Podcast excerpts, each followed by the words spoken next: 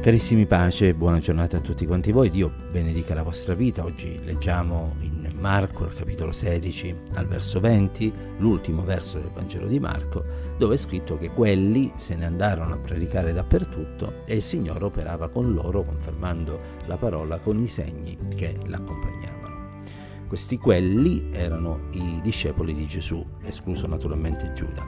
Discepoli che avevano seguito il Maestro per tre anni e mezzo circa l'avevano visto operare eh, potenti miracoli, avevano ascoltato le sue straordinarie eh, predicazioni e si erano cibate delle sue preziose parole. L'avevano visto andare alla croce, ma ora era risorto e avevano la possibilità di eh, constatarlo di persona perché per 40 giorni lo videro e gli parlarono. E Gesù dunque dette loro quello che viene chiamato il grande mandato, cioè quello di andare a predicare la buona notizia eh, e dopo aver dato questo incarico egli ascese al Padre eh, e quelli, appunto, come abbiamo letto, se ne andarono a predicare dappertutto. Se ne andarono, sicuramente se ne andarono da persone rigenerate perché ora erano ripieni della conoscenza, eh, innanzitutto oh, di quello che era il piano di Dio, quei tre anni e quei 40 giorni passati ad ascoltare le parole del Maestro avevano oh, riempito il loro cuore di tesori straordinari. E non solo, ora erano eh, uomini nuovi perché erano stati lavati, il sacrificio di Cristo aveva operato innanzitutto in loro, aveva reso loro delle nuove creature eh, e c'era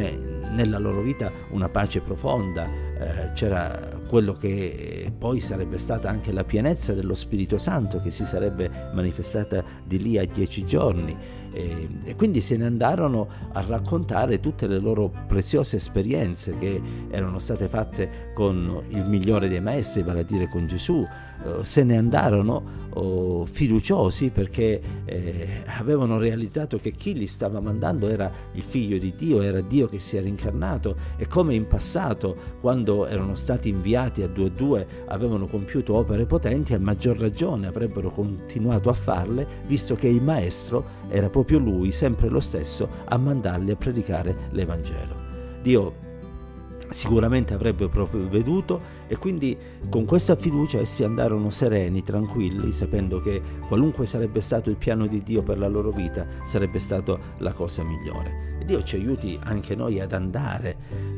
dopo aver naturalmente ricevuto la conoscenza della grazia, dopo aver riempito il nostro cuore delle verità spirituali, dopo aver ricercato e ottenuto la pienezza e l'unzione della Pentecoste, eh, Dio ci ringrazia anche noi di andare per annunziare con la fiducia e la certezza che Dio sarà quello che opererà se ne andarono a predicare dappertutto. Lo scopo che essi si posero era uno e uno solo, non c'erano tanti obiettivi, ce n'era uno, ed era quello di far conoscere agli altri quello che loro avevano realizzato. Era quello di diffondere la buona notizia della redenzione operata da Dio per mezzo della persona e dell'opera di Gesù Cristo. Eh, predicavano condividendo un'esperienza, una rivelazione eh, che avevano ricevuto e che volevano fosse l'esperienza e la conoscenza anche di quanti li ascoltavano. E Dio ci aiuti anche noi ad andare con un solo scopo, che non è quello di pubblicizzare una denominazione religiosa, ma quello di far conoscere ciò che Dio ha fatto in noi e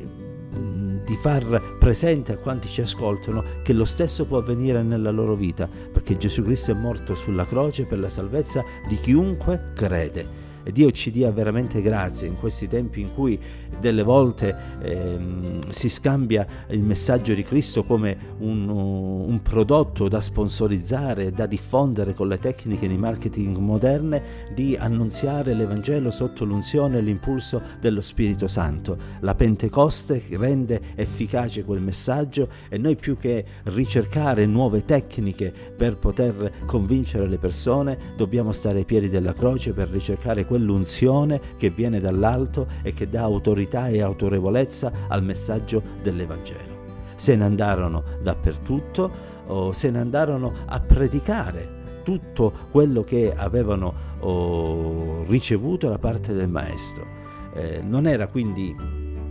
una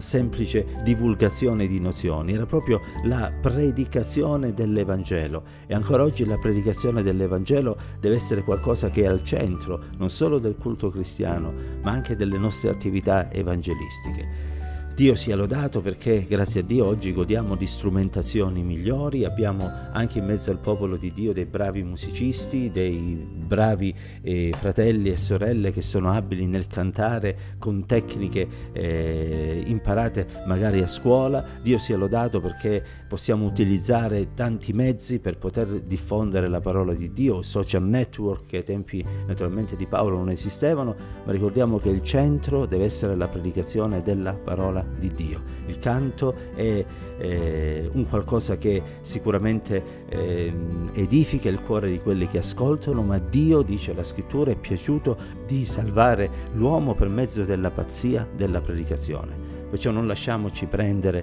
dall'idea che ci possono essere dei mezzi nuovi e diversi per poter eh, salvare le persone, c'è un solo modo e questo modo è quello di predicare l'Evangelo dappertutto con fede sotto l'unzione dello Spirito Santo e quell'Evangelo è capace di trasformare le persone e le vite di quanti l'ascoltano. E Dio ci aiuti ad essere anche in questo fedeli affinché un giorno nel cielo possiamo vedere tanti che sono stati salvati mediante la nostra predicazione, mediante la testimonianza di vita che abbiamo portato loro. Sarà una gioia e sarà qualcosa che sicuramente per la quale sicuramente riceveremo da Dio il premio che Egli ha preparato. Che la sua grazia, la sua presenza e la sua potenza ci accompagnino ancora oggi nel predicare la sua santa e benedetta parola. Dio ci benedica insieme.